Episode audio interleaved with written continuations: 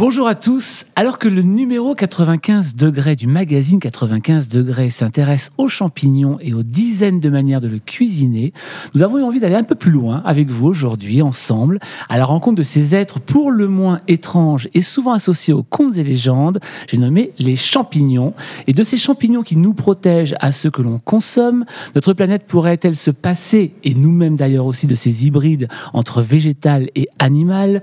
On va en parler aussi bien sûr dans cette émission. Bienvenue dans Racine, l'émission qui s'inscrit au cœur de ce que nous sommes, imaginée et produite par François Veillon, réalisée par Maxime Mazuel, par, préparée avec Laetitia Second et avec nous aujourd'hui pour en parler comme d'habitude d'ailleurs, Marion Caplan, toujours avec nous, naturopathe et bionutritionniste auteur de nombreux ouvrages, dont le dernier Alimentation sans gluten ni laitage aux éditions Jouvence. Ah oui, c'est vrai qu'il y en a un qui va sortir, oui. Voilà. Et spécialiste du microbiote, il faut bien le rappeler. Donc autant dire que Marion, vous êtes quand même très concernée par le champignon. Ah ben, complètement. Et c'est un, produit euh, d'excellence pour le microbiote. Avec nous, Marc-André Solos, éminent spécialiste des champignons lui aussi et des microbes, professeur au Muséum d'histoire naturelle à Paris, mais aussi au sein de plusieurs universités en France et à l'étranger. Il est aussi l'auteur de deux livres passionnants. Le premier, Jamais seul, aux éditions Actes Sud. Le second, Les goûts et les couleurs du monde, toujours chez Actes Sud. Avec vous, Marc-André, on parle bien sûr de champignons. On va aller au profond, profond, profond du champignon. Bonjour Marc-André Solos. Bonjour. Et enfin, un agriculteur qui cultive des fraises en saison, que fait-il ici, allez-vous nous dire? Eh bien, il fait aussi des shiitake, et le reste du temps d'ailleurs, toute l'année. Ici, dans le Var, à Toulon, Ferdinand Vlare est passé par les fleurs coupées, par les plantes aromatiques, avant de s'intéresser aujourd'hui aux champignons et aux shiitake particulièrement. On va essayer de comprendre comment le shiitake pousse ici en France. Bonjour Ferdinand. Alors on parle ensemble des champignons. Marc-André Solos, ma première question va directement vers vous. Un champignon, c'est quoi? Eh bien, c'est pas ce qu'on pense. Parce que, bon, nous, on pense à cette partie euh, charnue qu'on ramasse en forêt, en prairie, qu'on cuisine. Bon. Et, elle est un peu mystérieuse, cette partie charnue, parce que des fois, on la voit pousser comme ça, hein, en l'espace d'un instant, euh, ou en l'espace de quelques heures. Et on dit pousser comme un champignon, et ce côté un peu cette apparition spontanée, là, euh, rapide, ça alimente le côté contes et légendes, euh, tous les mythes autour des champignons. En fait, le champignon, tel qu'on le définit là, hein, tel qu'on le définit nous euh, dans la vie quotidienne, c'est exactement comme la pomme pour le pommier. Sauf que quand on a une pomme, on ne peut pas louper le pommier. Et quand la pomme pousse, on voit très bien qu'elle est nourrie par un pommier. Ce qu'on ne voit pas, c'est que ce que nous appelons communément le champignon est nourri par un réseau de filaments microscopiques qui sont alors soit dans le sol, soit dans le bois mort. Euh, et ces réseaux microscopiques, ce qu'on appelle le mycélium, hein, qu'on ne voit pas à l'œil nu, c'est lui qui pousse toutes les ressources vers cette partie qui va donc grandir très vite, effectivement. Mais cette partie-là n'est que l'organe reproducteur du champignon. Et ce qu'on cueille. Et ce qu'on va cueillir. Ou d'ailleurs, euh, je dois cueillir ou, ou récolter après l'avoir cultivé. Mais véritablement, au jour le jour, le champignon, c'est un mycélium microscopique. Et donc, pour les microbiologistes, les champignons sont des microbes parce qu'au jour le jour, ils vivent à l'état de filaments microscopiques. Voilà. Et ils se reproduisent en produisant ces parties charnues dont tombe une fine poussière qu'on peut voir en mettant un champignon de Paris, par exemple, sur une feuille blanche. Rapidement, on verra tomber une, poudre qui a la couleur d'ailleurs des lamelles, hein, puisqu'elle tombe des lamelles. Ça, c'est des spores. C'est des toutes petites cellules qui peuvent regermer pour redonner des filaments qui redonneront éventuellement l'organe reproducteur. Donc, pour le biologiste, le champignon, c'est ce mycélium. Et c'est pas du tout le champignon de celui qui fait son marché. Il y en a qui disent que c'est l'Internet de la forêt, car c'est grâce au filament du mycélium qu'il peut y avoir ensemencement d'un arbre à un autre. Exactement. Alors, ils font des tas de choses dans le sol. Effectivement, il y en a qui mettent en relation les plantes entre elles. Il y en a d'autres qui se contentent de boulotter de la matière organique morte et qui expliquent que euh, même si on a besoin de balayer dans la rue ou de balayer son jardin, quand une feuille morte ou du bois tombe en forêt par terre, ça finit rapidement digéré. Pourquoi? Eh ben, parce qu'il y a des champignons qui, même si on ne les voit pas à l'œil nu, vont boulotter tout ça et le recycler. Évidemment, s'il y a du bitume ou si vous avez du gravillonnage, bah là, vous êtes obligé de faire vous-même le travail de nettoyage. Donc, c'est voilà, un peu le microbiote de la forêt, quoi. Et oui, c'est ça. C'est un peu l'appareil digestif du sol. Ça veut dire que bactéries, euh, microbes, champignons, tout ça, c'est un peu la même chose? Oui, alors non. C'est une symbiose, il y a une symbiose. En fait, euh, oui, c'est ça. donc, ils ont plein de relations entre eux, mais essentiellement, les microbes c'est aussi différent, c'est même plus différent que tous les organismes que vous voyez à l'œil nu. Personne confondrait un platane avec euh, un éléphant. Enfin, on espère. on peut en parler si vous avez ce problème-là. On peut en parler. Mais si je vous dis, bah voilà, euh, je vous dis deux noms de bactéries, je sais pas moi, Bacillus thuringiensis et euh, Nostoc. Euh... De toute façon, vous les voyez pas. Hein Mais c'est très très différent. C'est encore plus différent que ne le sont un platane et un éléphant. Alors tout ça, ça échappe à notre vision, mais pour faire très simple, dans le monde microbien, pour faire vraiment très très simple, il y a trois choses. Je, je simplifie. Il y a des organismes filamenteux qui font des filaments de l'ordre de, allez, euh, 10 millièmes de millimètre. Et ces filaments-là, donc, c'est finalement des champignons. Ensuite, il y a des choses qui sont encore plus petites, qui sont dix fois plus petites, qui ont des petites cellules rondes, parfois en grappe, parfois en, fil, en, en grappe, en chapelet. Bon, c'est les bactéries. Donc, ils sont plus petites que les champignons. Je veux dire, entre un champignon et une bactérie, c'est la même différence qu'entre un éléphant et une souris. Et puis, plus petit encore, ils sont tellement petits d'ailleurs qu'ils ne peuvent pas vivre tout seuls et ils sont obligés d'embêter d'autres cellules pour se nourrir et pour se développer. Il y a les virus. Alors eux, ils sont encore 10 à 100 fois plus petits que les bactéries. Virus, bactéries, champignons, c'est complètement différent. À l'intérieur, il y a des millions d'espèces, hein, au bas mot, peut-être même plusieurs dizaines de millions dans chacun de ces groupes-là. On ne sait pas les estimer exactement. Et elles sont très différentes, mais nous, à l'œil nu, franchement, on n'y entrave que quick.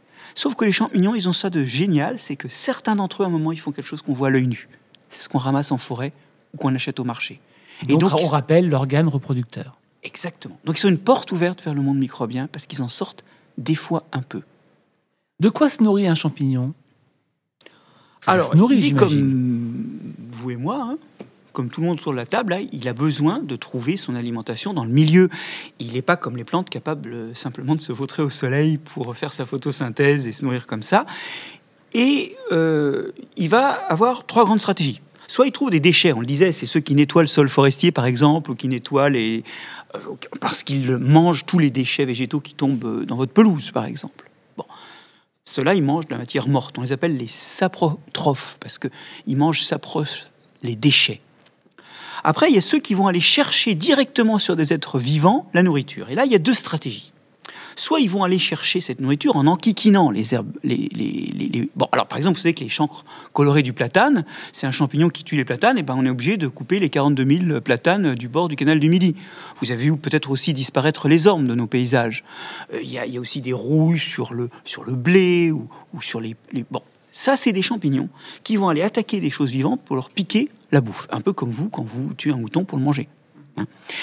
Et puis l'autre solution, c'est d'aller sur des organismes vivants et de se nourrir, mais tout en les aidant à se développer. Alors là, c'est différent parce qu'à ce moment-là, l'être vivant qui va accueillir ce champignon, eh ben, il, va il va en profiter lui-même. Euh, alors, cette troisième stratégie-là, la, deuxième, c'était la stratégie parasite, mais cette stratégie-là, c'est ce qu'on appelle la symbiose. Et c'est ce que font par exemple les truffes avec les, racines des arbres. Ils elles colonisent le mycélium de la truffe. Hein. Les filaments colonisent la racine, lui amènent des sels minéraux du sol, de l'eau, et en échange, ils prennent un peu de sucre. C'est un bénéfice réciproque, c'est une symbiose. Le gagnant-gagnant. Oui, c'est ça. C'est-à-dire qu'on n'est pas obligé de se nourrir sur les autres en les enquiquinant, on peut aussi leur donner un coup de main au passage.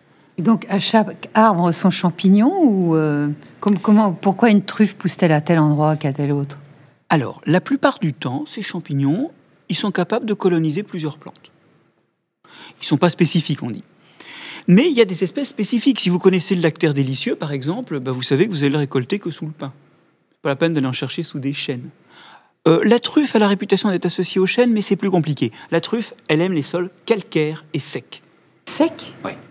Ah, c'est après la pluie qu'on va, qu'on va les, les chercher souvent. Oui, mais si le sol est trop humide, notamment l'été, d'autres champignons arrivent à se développer à sa place et la remplacent sur les racines des arbres. Donc c'est un, c'est un, espèce de travail d'équilibriste de cultiver la truffe, et d'ailleurs ça marche pas à tous les coups, entre pas trop de sécheresse, parce que sinon, comme vous dites Marion, ça se développe pas, et trop de sécheresse, auquel cas, euh, pas, alors je me suis embrouillé, euh, trop de sécheresse, ça pousse pas, et pas assez de sécheresse, à ce moment-là, d'autres champignons reprennent la main. Parce qu'il faut une richesse de sol aussi. On sait qu'il y a des forêts très riches en mycélium, et nous, dans le Midi, c'est pas très riche. C'est pour ça qu'il faut les cultiver je dirais de façon artisanale, parce que dans les forêts, euh, Enfin, les forêts sèches de pins, il n'y a pas grand-chose à part, euh, je ne sais plus lequel champignon vous aviez dit. Le, bah, le, lactaire délicieux. Mais il y a des trucs qui poussent, mais c'est vrai que bon, l'humidité favorise les champignons, et comme elle favorise aussi les bactéries d'ailleurs, quand il fait sec. Et le pH peut-être, parce que le, je crois que le pain est assez acidifiant pour les sols. En fait, il y a une grande règle dans le monde microbien qui est que plus le milieu est acide, moins il y a de bactéries, plus il y a de champignons. D'accord. Moins le milieu est acide, plus il y aura de bactéries, moins il y aura de champignons. C'est une des grandes règles. D'accord. Et effectivement, euh, c'est euh, dans les, sur les sols acides qu'on trouve le plus de champignons. Pensez aux Vosges, pensez aux Morvan, c'est des grands terroirs à champignons. Euh, c'est vrai que la garrigue et le maquis, bah, il en sort quand même de temps à autre. Hein. on a cette délicieuse pleurote du panico, par exemple, hein, qu'on a dans la zone méditerranéenne, qui est un comestible délicieux, qui parasite les racines du chardon, de certains chardons, l'éryngium en l'occurrence. Mais c'est beaucoup plus sporadique. Un délice d'ailleurs. Très bon. Le pleurot de panico, j'en cultive aussi. Ça se cultive aussi, oui. Oui, j'en cultive aussi, oui. C'est celle qu'on trouve sur les marchés euh, facilement, qui ont une espèce de couleur blanchâtre, évidemment, grisâtre. Exact. Et on le cultive dans un environnement d'environ 15 degrés, sur un substrat de paille, qui est inoculé euh, euh, pendant trois mois. Et après, ici, moi, je fais la fructification je peux vous dire que c'est un, un, champignon avec un très bon goût et très riche en protéines. Et alors, ce qui est intéressant, j'avais appris par un médecin que les gens connaissent, le docteur Bruno Donatini, qui est gastroentérologue et qui a beaucoup travaillé sur les mycéliums de champignons. Il semblerait que la pleurote ait des vertus au niveau hormonal. Elle rééquilibrerait des hormones déficientes pour les femmes ménopausées, par exemple, ou autres. Quand on la consomme. Quand on la consomme, bien sûr. Donc elles ont une action, une action bénéfique pour les hormones. Tant qu'à faire, c'est pas plus mal. Comme la sauge, vous voyez, en, termes de plantes, euh, c'est intéressant. Alors quand elle est cultivée, elle pousse bien symétrique. Et d'ailleurs, on l'a en bouquet un peu.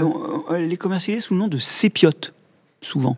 à Paris, sur les marchés, j'ai vu ce nom-là, sépiote parce que ça ressemble à, la, forme globale d'un petit cèpe, sauf qu'en dessous c'est pas pas de la mousse, c'est des lamelles. Mais ce qui est marrant, c'est que c'est pas du tout comme ça dans la nature. Elle pousse sur le côté d'une grande racine verticale qui peut aller jusqu'à un mètre de profondeur, hein, qu'elle parasite, et donc elle pousse comme les pleurotes dont on a les autres espèces de pleurotes, elle pousse vraiment euh, complètement asymétrique, comme une oreille euh, déjetée sur le côté. Et on repère très bien les formes de culture qui sont toutes régulières. Ça veut dire que le monde végétal ne peut pas se passer du champignon bah là, il, a acquis une, addiction assez violente aux champignons. Hein. 9 euh, dixièmes des plantes, en fait, elles, sous-traitent aux champignons l'exploitation des sols, tout au moins tant que le sol est pas riche. Après, Et de la sexualité aussi, c'est la sexualité des forêts, le, mycélium, non? Ah bah oui, alors de toute façon, il n'y a qu'à voir le nombre de, d'organes reproducteurs qu'on ramasse, euh, c'est, du, c'est de la sexualité du champignon qui ah se cache derrière. Hein. c'est de la reproduction sexuée qui se cache derrière. Mais bon, euh, donc oui, euh, il y a cette grande dépendance au niveau des racines. C'est là-dessus que travaillent mes, équipes de recherche en, Pologne, à Gdansk et puis à Paris au Muséum. C'est comprendre cette interaction entre les racines des plantes, 9 dixièmes des plantes, et les champignons du sol qui, dans des sols non trop fertilisés, dans des sols normaux, quoi, sont nécessaires non seulement pour se nourrir, mais aussi ce champignon, quand il est sur les racines, il va les protéger.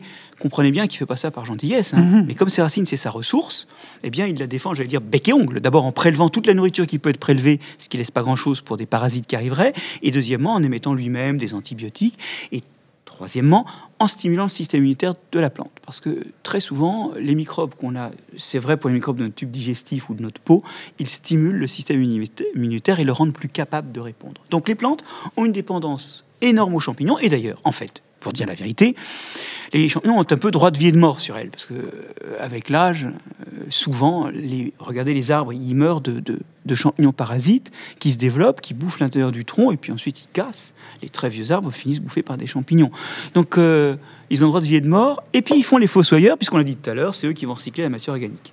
En fait, les fameux saprophytes qui vont manger tout ce qui est tombé au sol en fait, euh, ils accompagnent de la naissance à la vie, à la mort, ils accompagnent vraiment les végétaux, oui.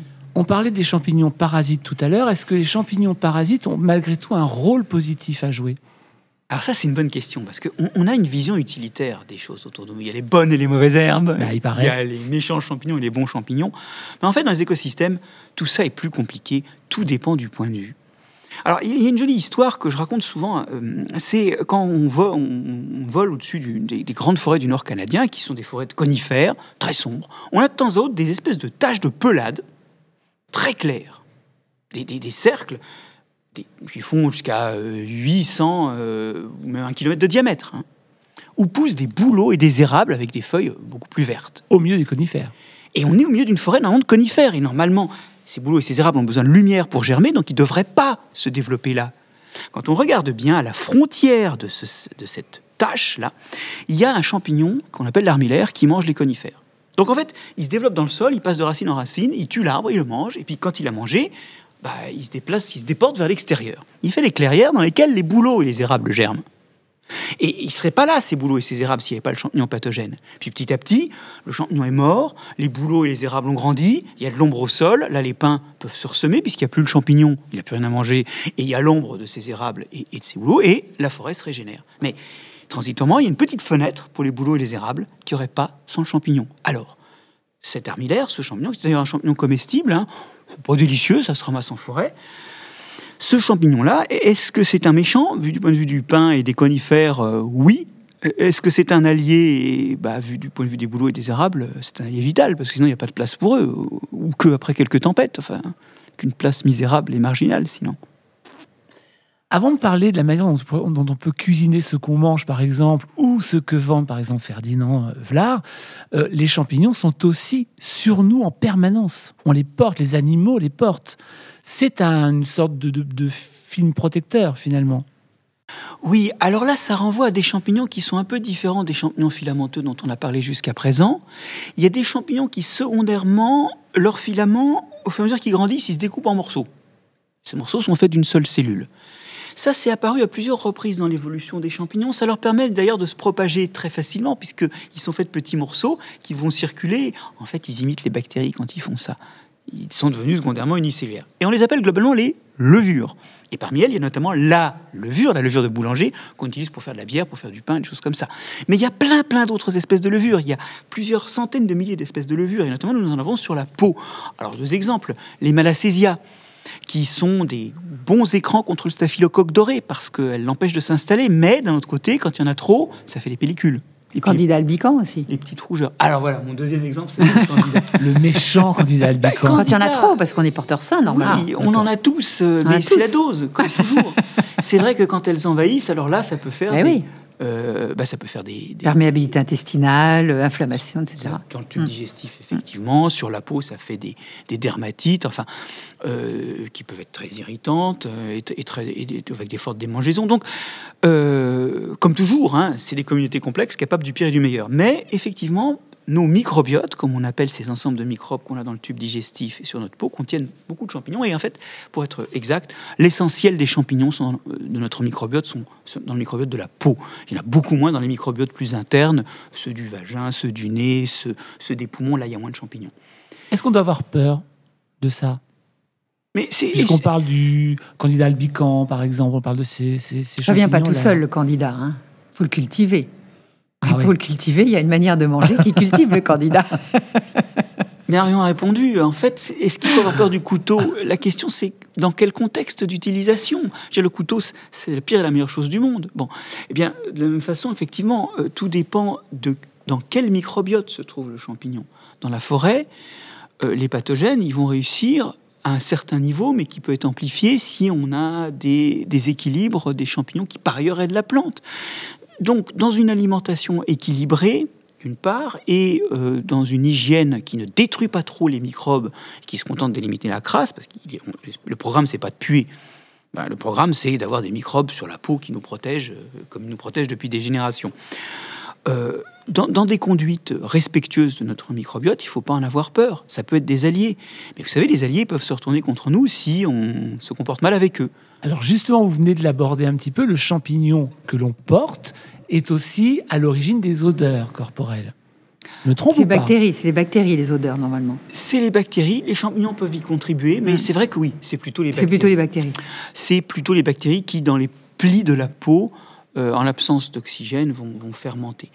Euh, Il y, a y dans notre odeur quelques produits de fermentation euh, de levure, mais les, les grandes molécules de l'odeur humaine, je- si j'avais le couteau sous la gorge, je ne pourrais pas en citer une qui soit vraiment que fongique.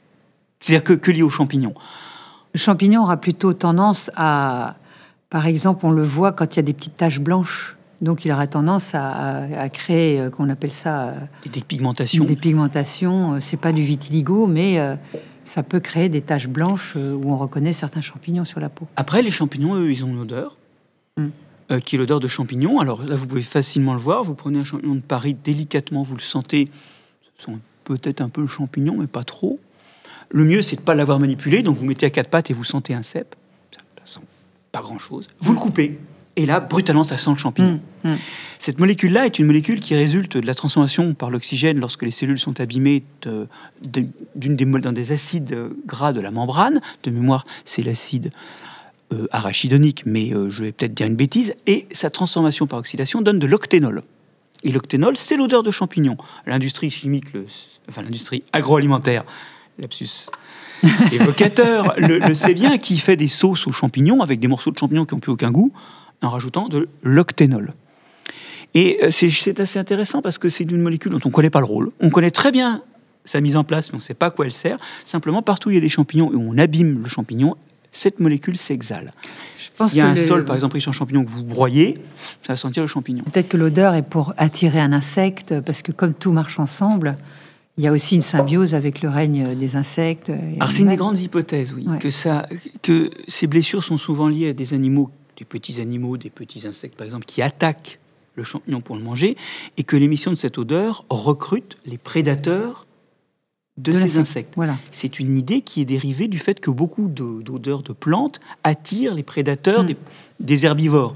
Par exemple, quand vous tondez votre pelouse, il y a une molécule qui s'exhale qui s'appelle l'hexanal. Hein, ça sent la pelouse fraîchement tondue. bon. Ça sent bon. Oui, alors, mais en fait, ça, ça attire les prédateurs, les, les- les insectes qui vont pondre sur les animaux comme des chenilles qui mangent normalement les plantes.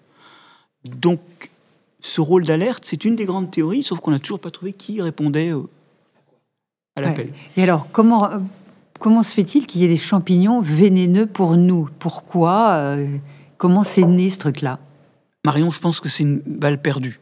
Ah bon Parce que je ne pense pas que l'homme ait été une pression de sélection dans l'évolution des champignons de forêt. Là, on parle de champignons qu'on ramasse en forêt. Oui, oui. dans les parcs. Je ne pense pas que l'homme ait été une pression de sélection et que ce soit ce que fait l'homme qui ait sélectionné des traits, c'est ces champignons. En revanche, il y a d'autres animaux qui en mangent.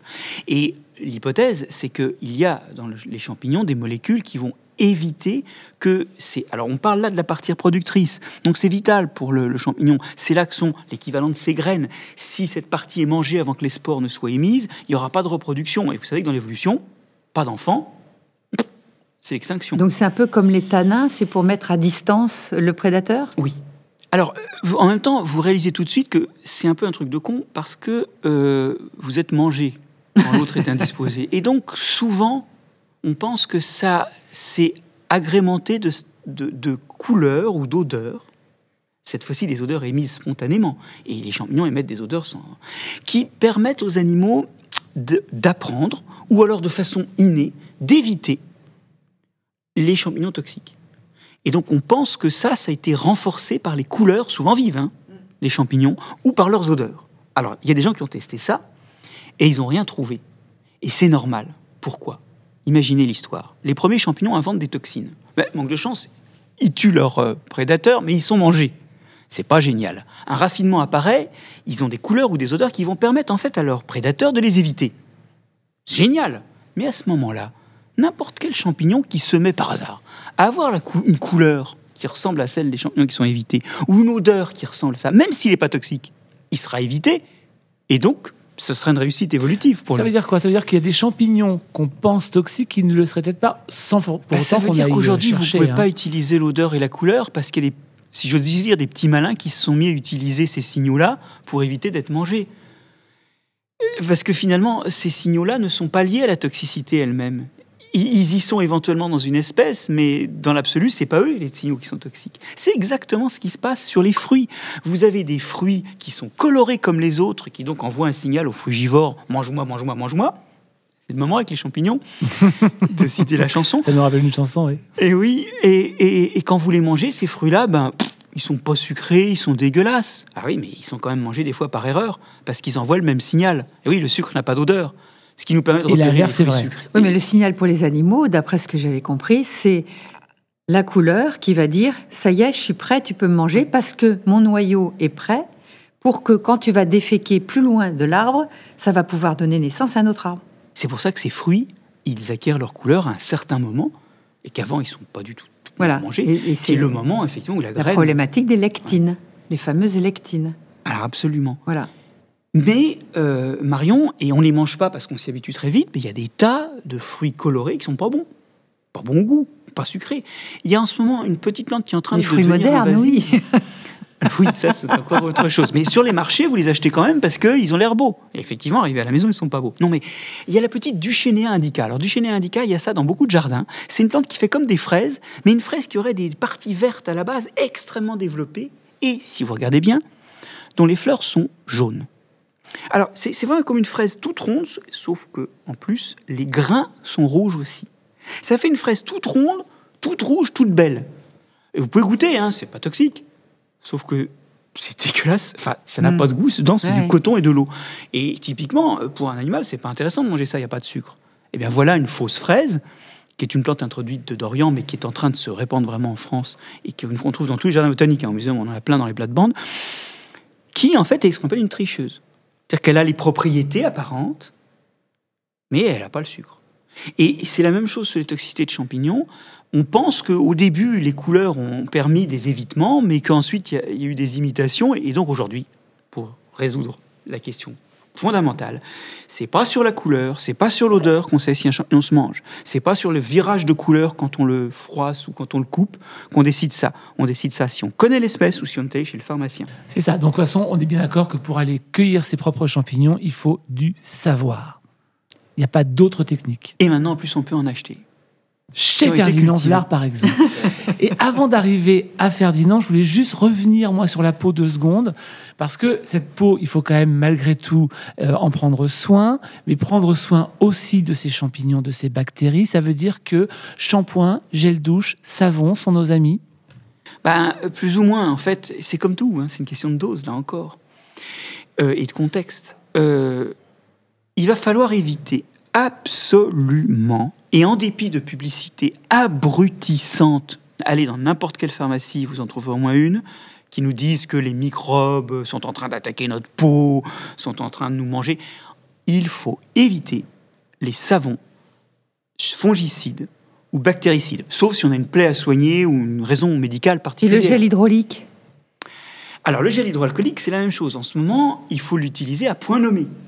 Par exemple, Marion, si vous allez vous gratter l'œil et que vous avez touché n'importe quoi autour, vous pouvez faire ça. Entre nous, Oh, mais il y a un abus, parce que moi j'ai des copains médecins qui me disent Mais ma peau, je n'en peux plus, tellement j'ai la peau qui desquame à, cause de ces alors, non seulement la peau s'abîme, mais en plus le microbiote souffre. Voilà. Or, comme ce microbiote est écran, Donc lavez-vous les mains au savon de Marseille, c'est ce qu'il y a de mieux. Alors en plus, le savon, il a ceci de bien, c'est qu'il entraîne la crasse. Parce que la main, au passer au gel hydroalcoolique, elle est microbiologiquement propre, mais elle n'est pas chimiquement propre.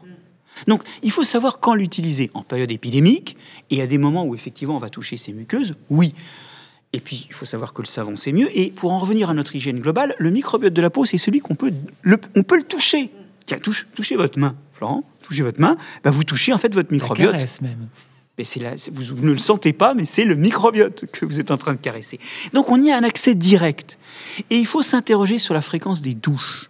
S'interroger à savoir s'il faut que toutes les douches soient savonnées. Est-ce qu'on peut pas alterner une douche frottée Simplement? Bon, le peeling, on oublie, parce que alors ça, c'est un décapage de surface, c'est euh, l'équivalent d'un incendie dans la garrigue. hein. Et puis, il faut aussi euh, se poser des questions sur quel savon ou quel gel lavant on utilise. Et c'est vrai qu'aujourd'hui, on n'est pas aidé parce qu'il n'y a pas de réglementation et qu'il y a toutes sortes de prétentions, mais pas vraiment de, de choses bien sérieuses sur ce que font chaque gel lavant. Je suis sûr que ça viendra, mais comme aujourd'hui, on n'a pas de test très clair pour savoir. On peut savoir ce que ça fait à la peau. Il suffit d'avoir des cultures de peau, de cellules de peau en boîte de pétri au laboratoire et de rajouter le savon. On voit si les cellules meurent ou pas. Mais le microbiote de notre peau, c'est 100 à 500 espèces qui sont pas les mêmes entre la peau de Marion et la mienne, parce que euh, bah, Marion est une femme, moi je suis un homme, et déjà ça c'est un. Puis moi, je suis née par césarienne, hélas, donc j'ai pas eu ni le microbiote de ma mère de l'accouchement, j'ai eu le microbiote des, des infirmières euh, au De niveau la de la peau, peau, etc. oui. Alors Ce qui que fait bon, que moi, je suis née par voie basse. Et c'est le, c'est le vagin de ma maman qui a été ma Eh oui, première et inoculation. ça c'est génial. Mais j'ai pas non plus le même que euh, Florent, parce qu'on n'a pas la même alimentation, on vit pas au même endroit, euh, on n'a pas les mêmes habitudes de vie, et donc euh, ça aussi, ça joue, hein, on touche pas les mêmes choses. Donc on, est, on, est, on a tous une marque microbienne unique. Euh, et alors là, ça commence à, à sacrément complexifier les tests qu'il faudrait faire pour savoir si un savon donné a un effet positif ou négatif sur le microbiote. Donc ce serait quoi la solution pour tout le monde? Bah, la solution, c'est d'utiliser le savon avec parcimonie et de se rappeler d'un truc. Plus on se lave, plus la peau sécrète du sébum pour corriger la sécheresse obtenue. Or, c'est la fermentation de ce sébum que, comme l'évoquait Marion, euh, qui produit les odeurs. Donc, plus vous vous lavez souvent, plus vous faites de sébum, plus vous sentez vite. Si vous réduisez la Plus tu te laves, plus tu sens mauvais. Eh oui. Mais il est bon de le rappeler. Je, je voulais un peu vous donner là-dessus, parce que je pense que c'est une information la que vous beaucoup de savez, gens connaissent. Je connais un jeune homme, il a une trentaine d'années. Il me dit Moi, je mets jamais de savon. Il me prend des douches qu'à l'eau, même les cheveux, et il est toujours impeccable.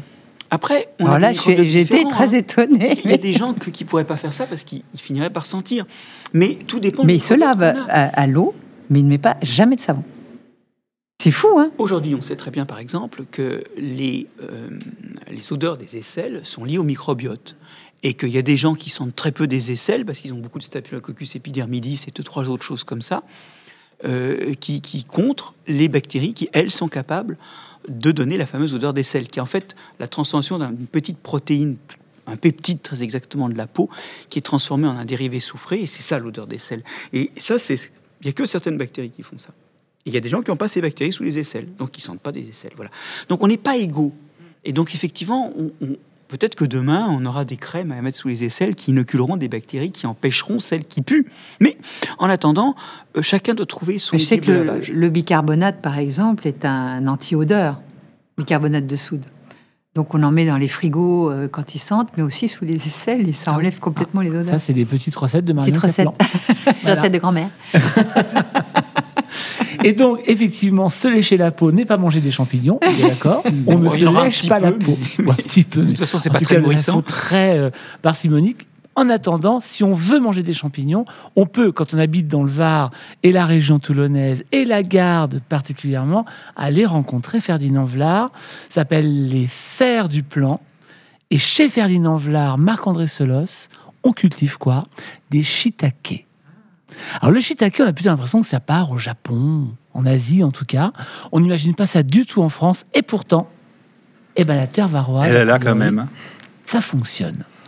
Ça- C'est arrivé comment cette aventure? Euh, ça fait quelques années que je suis à la recherche d'une culture d'hiver euh, parce que l'été, on produit de délicieuses fraises, mais l'hiver, il n'y en a pas. Et donc, je suis allé à la recherche de cultiver des champignons. Après de longues recherches et différents essais, on a, on a conclu que la culture des shiitake, le lantin du chêne, était euh, les meilleurs champignons pour nous à cultiver. Et maintenant, on a mis en place de, de début septembre jusqu'à mois de juin. Et on cultive euh, Donc c'est quasiment toute l'année. presque l'année. Voilà. Alors, il se trouve que le shiitake est excellent pour le système immunitaire. Et les Chinois, enfin tous les Asiatiques le savent parce qu'il y a du shiitake dans beaucoup, beaucoup de plats. Et il contient des lignines qui sont des prébiotiques, c'est-à-dire des fibres qui vont nourrir justement notre microbiote et permettre à notre intestin de fabriquer des acides gras à chaîne courte qui, eux, nous permettent aussi de fabriquer des vitamines, euh, plein de choses. C'est- toute une symbiose de- de- d'entraide entre euh, les fibres, euh, justement, de ces champignons, mais aussi tous les éléments nutritifs qu'ils contiennent. On est comme des arbres pour ces champignons, hein, quelque part.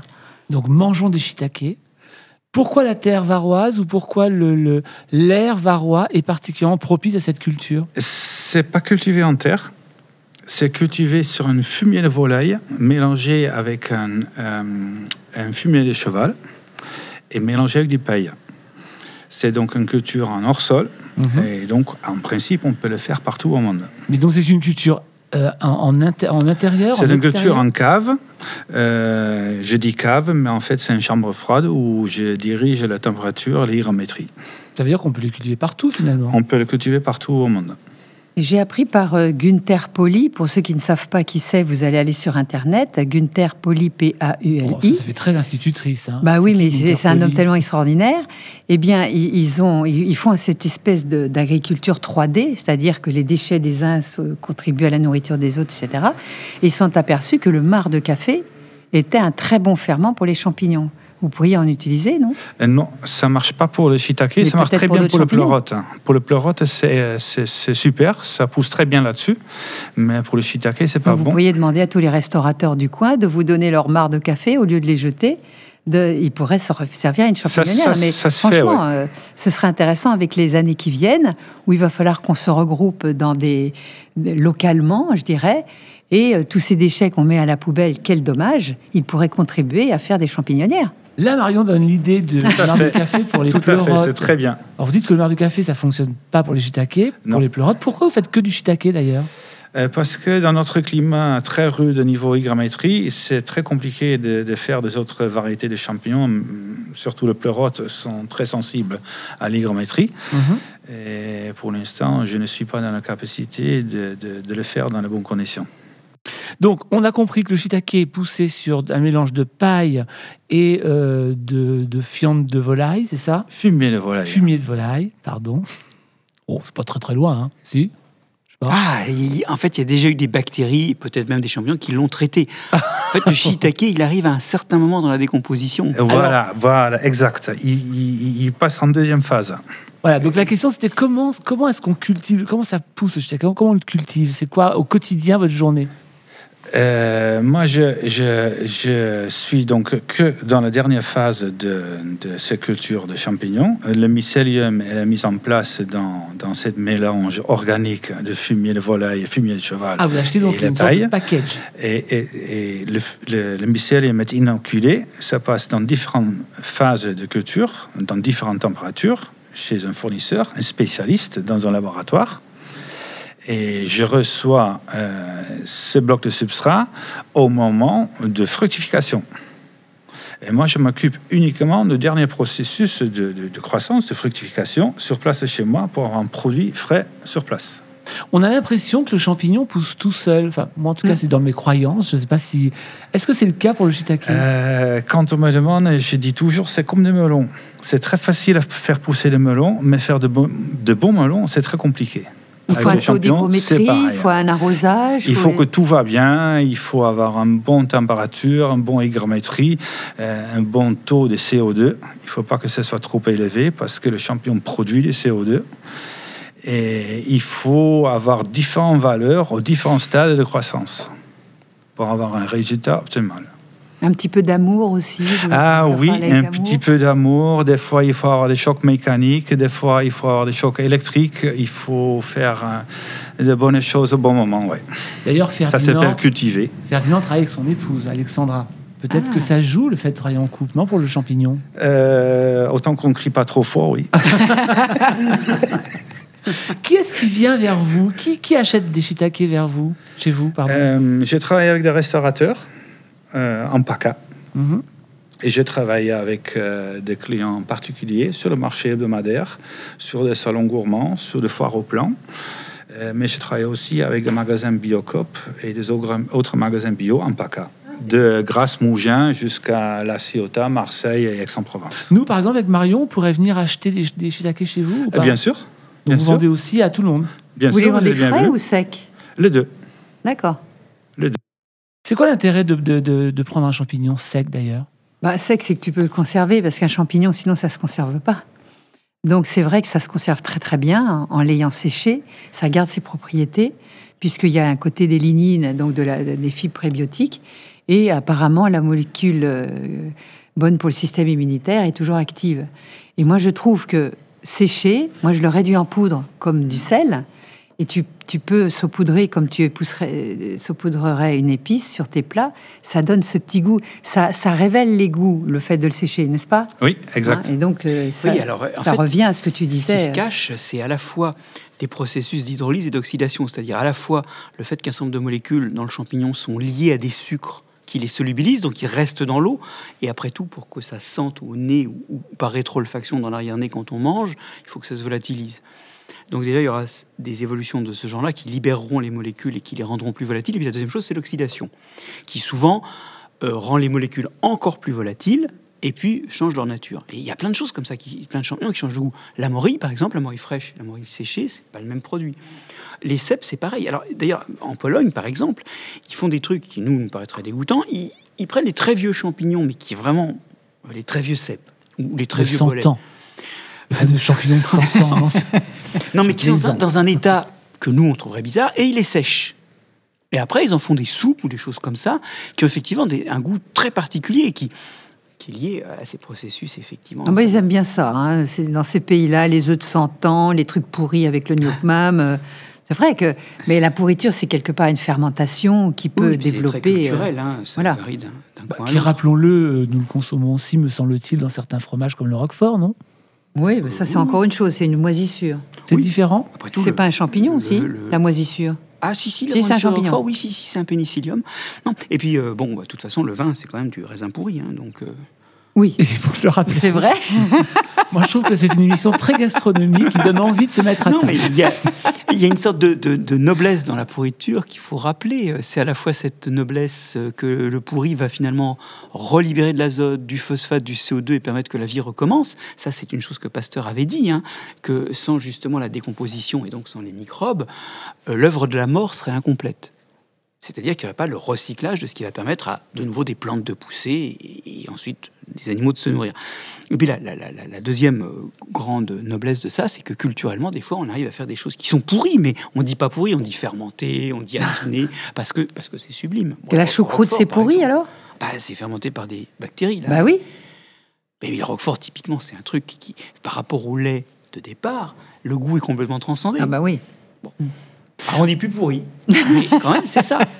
Si on pense au, au shiitake de, de- de Ferdinand, par exemple, pourquoi on a l'impression, ou peut-être encore une fois, ce sont mes croyances, je n'en sais rien, que les champignons asiatiques sont plus valorisés du point de vue de la santé que les autres? C'est une... Bah, le champignon Paris contient aussi des lignines. hein. Euh, chitines c'est aussi, oui. les chitines, oui. Mais euh, je pense que le shiitake est euh, sur un plan mondial reconnu. C'est peut-être parce qu'il y a des études reconnues pour son efficacité sur le Mais c'est plan pas le du seul, il y a système d'autres champignons Il y en a d'autres, voilà. asiatiques dont Il y, on a parle. il y a la pleurote, il y a le reishi, il y a le ganoderma, il y a, il y a l'éricium, tous ces petits. le Mais c'est plus les mycéliums qui ont une action thérapeutique que le champignon lui-même, normalement. Normalement. Donc, Marion, si on part en cuisine ensemble, Alors, on a parlé quoi du l'intérêt- séchage. l'intérêt du champignon en cuisine? Point- vue- justement, grâce à l'oxydation et la déshydratation, son goût. Et euh, moi, bon, il faut comprendre qu'il y a certaines subtilités pour certains champignons comme le cèpe qui demandent un tour de main. En revanche, les plus faciles à cuisiner, c'est la pleurote, le champignon de Paris, euh, la girole. Tout ça, ça convient très bien avec une cuisson vapeur. Et bien sûr, l'art du cuisinier, c'est les sauces. Donc un champignon tout seul sans sauce, c'est un peu dommage. Alors que moi, j'adore faire cette sauce où je cuis des champignons de Paris à la vapeur. Cinq minutes, ça suffit. hein. Et ensuite, je le hache et je mets un peu de crème de brebis, un peu d'ail, un peu de persil. C'est sublime.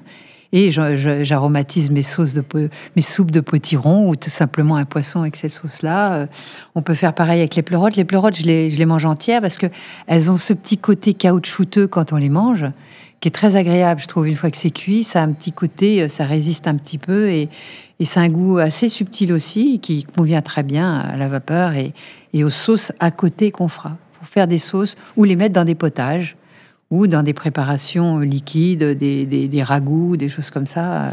D'un point de vue nutritionnel, c'est intéressant le champignon? Ah oui, c'est très intéressant pour, pour justement l'aspect protéique. Donc pour euh, les gens qui ont renoncé à manger des produits animaux, c'est un produit essentiel. hein. Pour moi, beaucoup plus essentiel que le soja, qui est en général transgénique, qui euh, déforeste la planète, euh, qui, était, euh, qui est un poison, hein, parce qu'il est bourré de lectine, le soja. Et on ne peut en consommer que sous certaines conditions. Donc pour ceux qui auraient renoncé à la viande, je pense que manger plus de champignons est une bonne chose. Et, Une bonne alternative. et il faut une bonne alternative, il faut réacclimater votre microbiote parce que ça peut faire ballonner certaines personnes, ce qui montre bien que leur microbiote est en mauvais état. Donc il faut y aller petit à petit. manger des petites quantités et les augmenter au fur et à mesure de la réhabilitation de votre microbiote. Parce que ce qui est intéressant avec notre microbiote, on en parlera dans une prochaine émission, c'est que euh, on peut le réhabiliter. Il peut être pauvre, mais on peut l'enrichir et on peut le renforcer. Ferdinand, Marc-André Solos, vous cuisinez tous Ouais. les deux? Oui, Ferdinand, oui, les champignons, oui. les shiitake. Ah oui. moi, moi, personnellement, personnellement, je crois qu'il y a un grand avenir dans la consommation de champignons.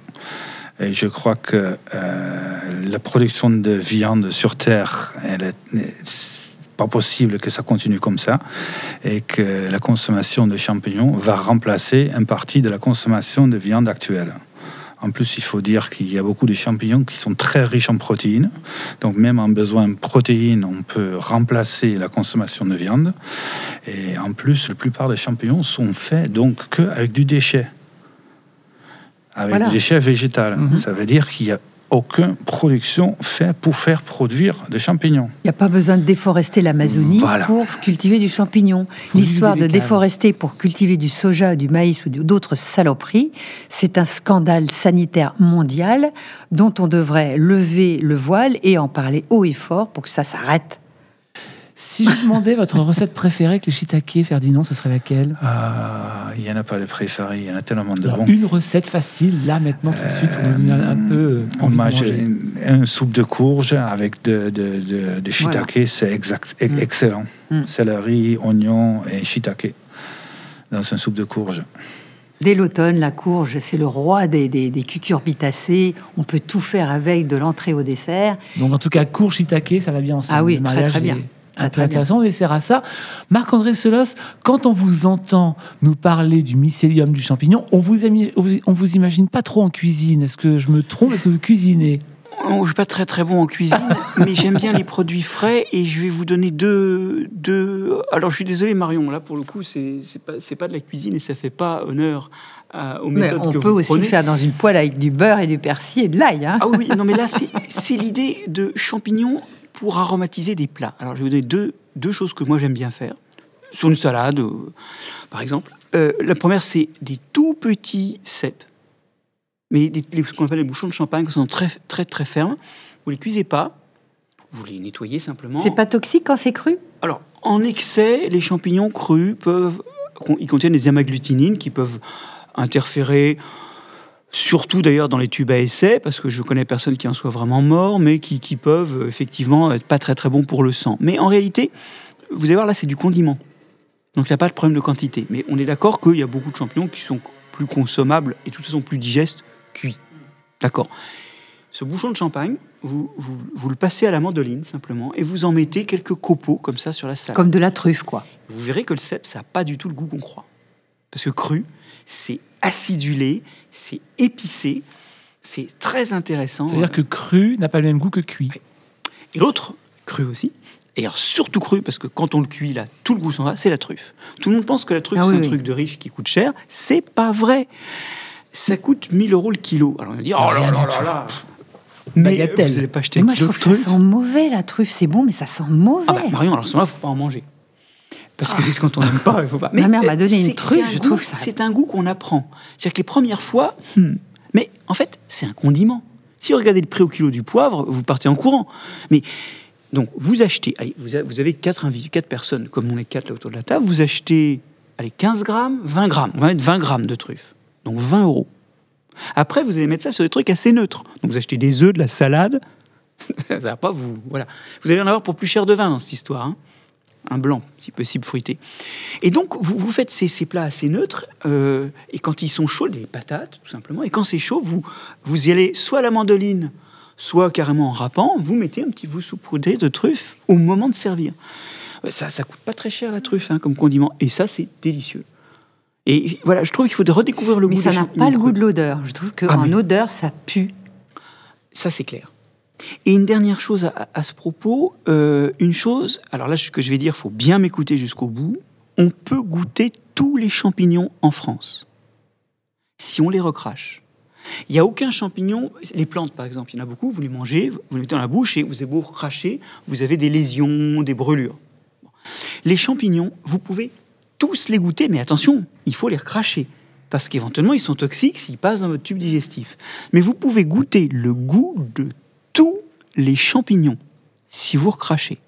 Alors vous verrez, il y en a des On- on- brûlants. On, par- on parle d'un tout petit bout de champignon, on est bien Oui, bah, d'accord. hein. alors, comme le goût peut être fort, vous n'allez pas euh, vous en mettre euh, un kilo dans la bouche. Oui, hein. c'est bien de le rappeler Mais, quand mais même. vous, vous prenez un, mor- un morceau et vous allez avoir tout. Vous allez avoir des, des, des- des- des sensations de brûlure, mais pas des brûlures physiques, hein, mais, mais des brûlants comme si vous aviez du poivre. Vous allez avoir des goûts de rose, des goûts de. Alors, toujours l'octénol en, en ligne de fond. hein.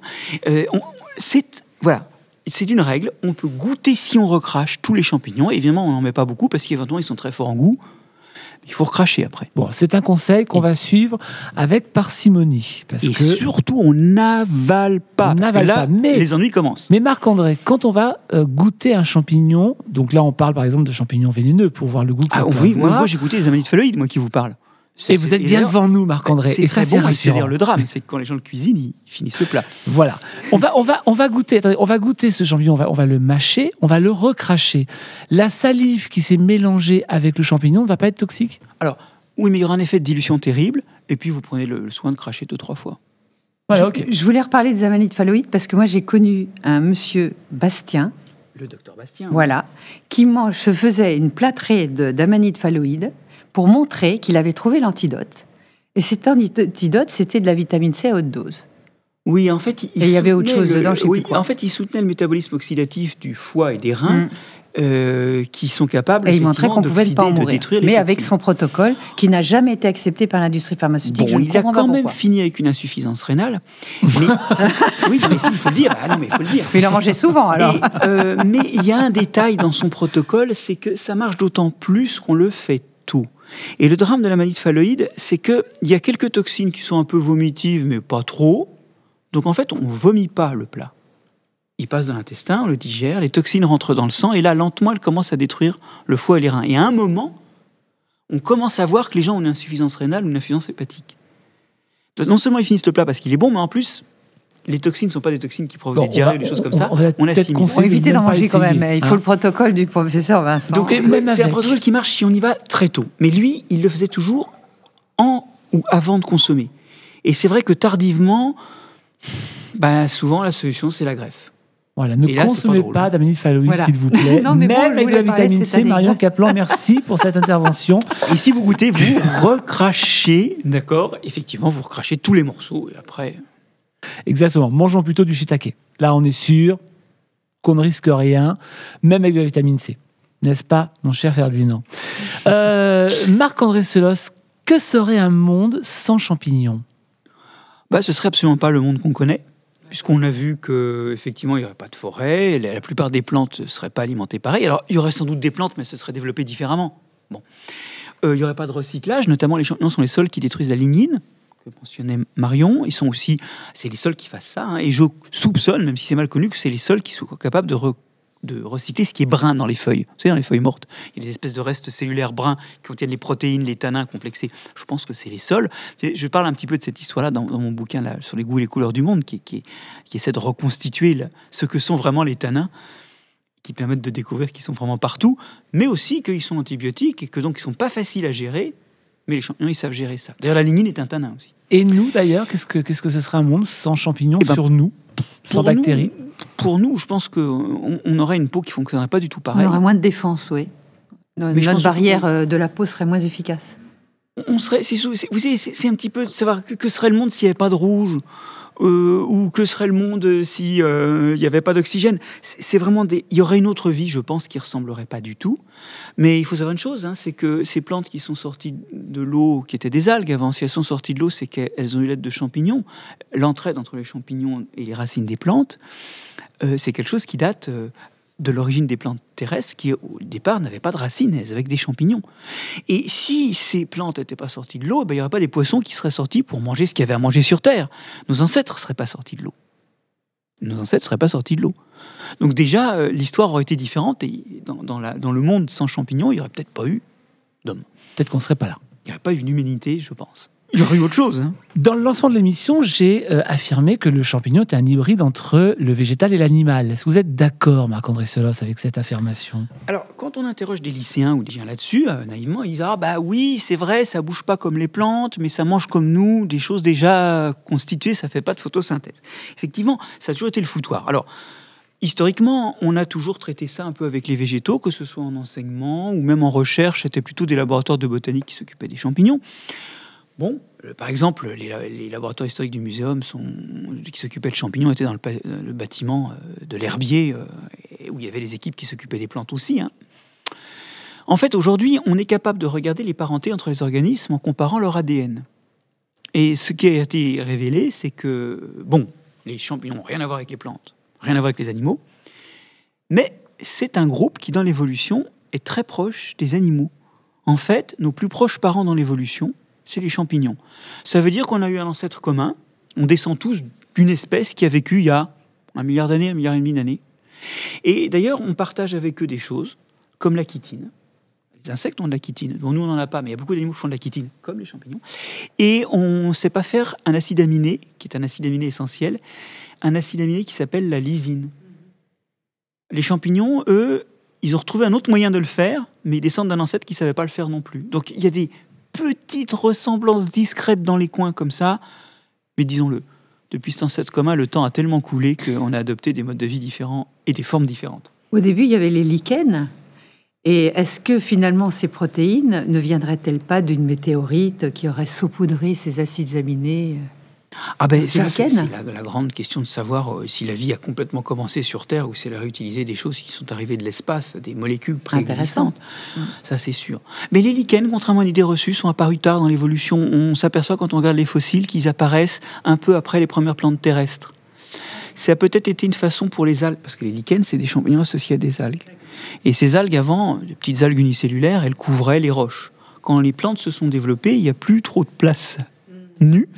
Et il est possible que l'association qu'elles ont contractée avec les champignons pour faire des lichens était une façon de se réfugier dans d'autres niches écologiques après que les plantes leur aient piqué les, surfaces émergées du globe terrestre. En tout cas, les lichens, c'est aussi une source d'alimentation. C'est vrai que c'est peu utilisé chez nous. C'est une source de condiments. Euh, un lichen qui existe chez nous est très utilisé en Orient, c'est Parmelia sulcata. Alors euh, maintenant, ça doit s'appeler Xanthoparmelia sulcata. Euh, c'est un condiment très très réputé. Euh, moi j'ai essayé d'en goûter. Bon, c'est fort, hein, c'est pas nos goûts culturels. Et puis il y a toutes les recettes, qui étaient surtout des recettes de disette ou de période de mauvaise alimentation, de, ces lichens dans les régions septentrionales d'Europe, dont on faisait des farines pour faire des gruaux ou des galettes. Euh, c'était quand même pas très très riche. Hein. mais donc oui, il y a des recettes de pain à base de lichen, par exemple, où vous broyez des lichens dedans. Mais alors attention, là encore, il faut pas broyer n'importe quel lichen parce qu'il y a des lichens tous les lichens peuvent se goûter, mais tous ne peuvent pas s'avaler. Il y a des lichens. Donc on recrache tous les lichens. si on veut les goûter, on les recrache. Et on s'assure que c'est un lichen, hein, pour pas les goûter à un autre truc. Avant. de toute façon, on recrache tout, quoi qu'il en soit. C'est une nouvelle alimentation. À la fin de cette émission, on recrachait tout, quoi qu'il en soit. Non, mais c'est sympa de savoir ce qu'on peut goûter. Parce que vous savez, il n'y a pas que les yeux et les doigts pour explorer le monde. Le goût et l'odorat aussi. Ah oui. Alors, avant de parler du goût et de l'odorat, il y a un livre qui nous a beaucoup aidé d'ailleurs pour préparer cette émission, qui est votre premier livre, Marc-André Solos, Jamais seul. Euh, ça traite des microbes, des champignons, ça parle de la, nature, des animaux, des êtres humains. On apprend un tas de choses. C'est passionnant. S'il vous reste encore un peu de temps pour cette rentrée, pour lire un peu, je vous conseille ce livre qui est absolument génial. Jamais seul chez Actes Sud. Et puis le nouveau, j'aimerais bien que vous en disiez, disiez deux, trois petits mots. Les goûts et les couleurs du monde. Là, on est dans le monde des tanins. Alors juste, qu'est-ce que c'est les tanins? Alors, le, sous-titre, c'est une histoire naturelle des tanins, de l'écologie et la santé. Les tanins, c'est cette chose qui est dans vos vies tous les jours, du matin au soir, et dont vous ne connaissez même pas le nom. Vous l'avez vu, mais vous ne l'avez pas nommé. Les tanins, c'est des molécules des plantes qui sont à la fois colorées, elles font les couleurs des fleurs ou des fruits, vous les retrouvez dans le vin par exemple, parce qu'il y en a dans le raisin. Elles font aussi l'écorce, l'imperméabilité de la plante. Elles font aussi le port dressé de la plante, parce que la table, le bois qui est là, elle est rigidifiée par de la lignine, qui est un tanin, mais un tanin géant, une molécule géante qui va rigidifier euh, les tissus de la plante. C'est un tiers de la biomasse qui nous entoure. Et cette famille de molécules, au, même titre que les glucides, les protéines ou les lipides, elle est extrêmement présente. Alors on en parle peu parce qu'on se fout des plantes et que c'est un truc de plantes et de champignons d'ailleurs. Le shiitake a beaucoup de tanins et c'est une des choses qui explique ces goûts forts qu'il a. On se moque un peu de la biochimie des plantes et puis en plus nous on les digère pas les tanins. Mais néanmoins, ils ont des effets sur notre santé que j'essaie de, décrire parce qu'ils sont antioxydants. D'ailleurs, les plantes les utilisent comme antioxydants. Parce qu'ils sont antimicrobiens et ils protègent nos aliments. Et en fait, il faut savoir que toutes nos épices, c'est.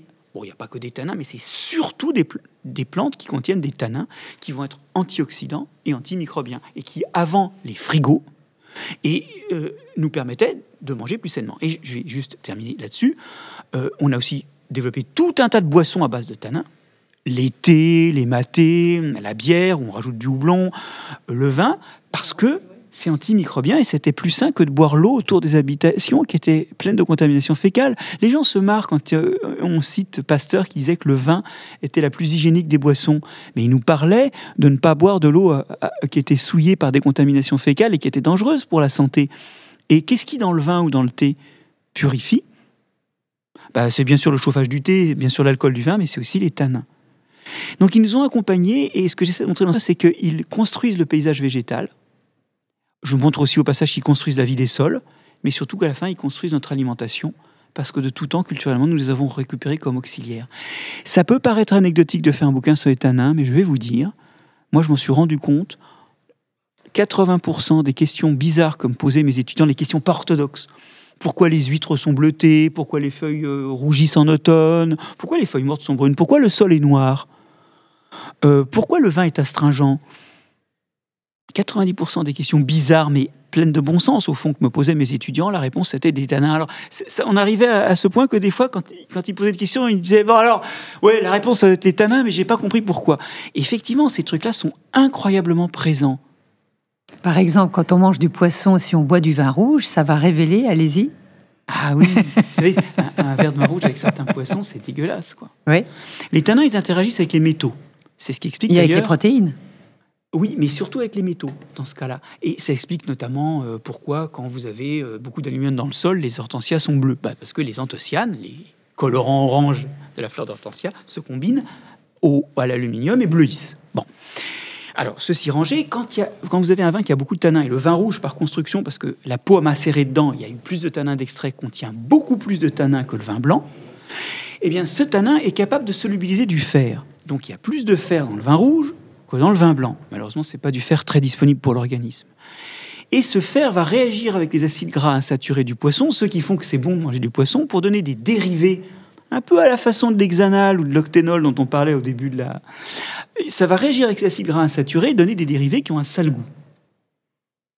Donc, il faut boire des vins pauvres en tanins, soit des pinots noirs, soit des vins blancs. voilà, D'où voilà le vin blanc à boire avec modération, bien évidemment, Avec avec, le le, poisson. poisson. Et j'aimerais vous raconter cette histoire de ces koudous d'Afrique avec les acacias. Ça, c'était C'est impressionnant. une belle histoire. Racontez-la nous. Bah, c'est une triste histoire, surtout, c'est qu'on avait, on les avait protégés. Oui, mais c'est une belle des- histoire qui nous des- dans- dans éducative. des enclos pour, pour, pour pas qu'ils soient chassés. D'ailleurs, en fait, ils étaient chassés parce que c'était des game ranches, c'est-à-dire des, des fermes de chasse. Ils étaient chassés, les gens payaient pour rentrer, mais il y avait une gestion du cheptel pour faire en sorte qu'il n'y ait pas de surchasse. Puis à un moment, on s'est aperçu qu'ils mouraient plus dans les réserves de chasse que dehors. Mm. Et en fait, on s'est aperçu que comme ils étaient plus libres de circuler, ils mangeaient répétitivement les mêmes acacias et que ces acacias passaient de 2 à 3% de tanins à des teneurs de 10 à 15% en réaction au broutage, parce que c'est une défense. Voilà. Donc les arbres ont cette défense et cette manière de communiquer entre eux pour dire fais gaffe, tu vas te faire bouffer, donc développe des tanins. Et alors en plus, on s'est aperçu, mais ça c'est une hypothèse, et c'est marrant, parce que l'hypothèse est plus connue que l'histoire des tanins, que sans doute, effectivement, ils s'avertissaient par des molécules de l'éthylène, en l'occurrence, euh, qui s'avertissaient les uns les autres. Et ça aussi, les coudous en liberté, ils remontent toujours au vent. Pourquoi? Parce que ça leur permet d'aller vers des endroits, ils remontent dans le vent, vers des endroits où les prédateurs peuvent pas savoir qu'ils vont. Vous y êtes? Mhm. Les prédateurs peuvent juste savoir où Eh ils oui. étaient. Et quand ils peuvent plus circuler, ben, c'est fini. Ils remangent des arbres qui ont été Bourré de tanins et de poison. effectivement Et sous le vent. Et ce livre s'appelle Les goûts et les couleurs du monde, une histoire naturelle des tanins, de l'écologie à la santé. C'est signé Marc-André Solos aux éditions Actes Et c'est passionnant, je le dis. Lisez ces livres parce qu'ils sont très, très éducatifs et ils vont vous faire penser à plein de choses et enrichir, euh, je dirais, vos connaissances. Ferdinand Vlar, lui, eh bien, c'est la serre du plan, où je rappelle qu'on mange des fraises tout l'été et un peu au printemps, j'imagine d'ailleurs. Il y a l'automne aussi, il y en a. à partir de mi-mars. Jusqu'en octobre. Et, Ah en oui, tout cas, jusqu'en octobre. et en tout cas, dès maintenant, septembre, on va commencer à manger des shiitake, puisque c'est un peu le propos de notre présence ici. La serre du plan, bon, on peut surtout aussi aller voir un petit peu plus qui vous êtes en allant sur Internet. Exact. Et on La tape- serre du plan.fr. Voilà, www.laserreduplan.fr. Et on voit, ben, il y a plein de choses à découvrir et surtout à venir vous rencontrer pour cette culture du shiitake, entre autres, puisque c'était un petit peu le sujet du jour, les champignons. Merci beaucoup à tous les deux, Marc-André. Solos et vous, Ferdinand Vlad, d'être venus euh, nous en parler, nous parler des champignons. Et puis, on aurait dire encore plein, plein de choses sur les champignons d'ailleurs, mais qu'on va retrouver dans un, une interview Ah oui. dans le magazine 95 degrés où on parle aussi, entre autres, par exemple, de la digestion des champignons. Je n'en dis pas plus, c'est assez intéressant, car ils ne digèrent pas vraiment comme nous. Merci à tous les deux. Marion, on se retrouve bientôt, nous, Oui, bien sûr. dans la joie et la bonne humeur, Dans la joie et la bonne humeur, toujours. avec plein de petits conseils, plein de petites euh, recettes de grand-mère. Ah oui. Merci à tous les trois, à très très bientôt. Au revoir.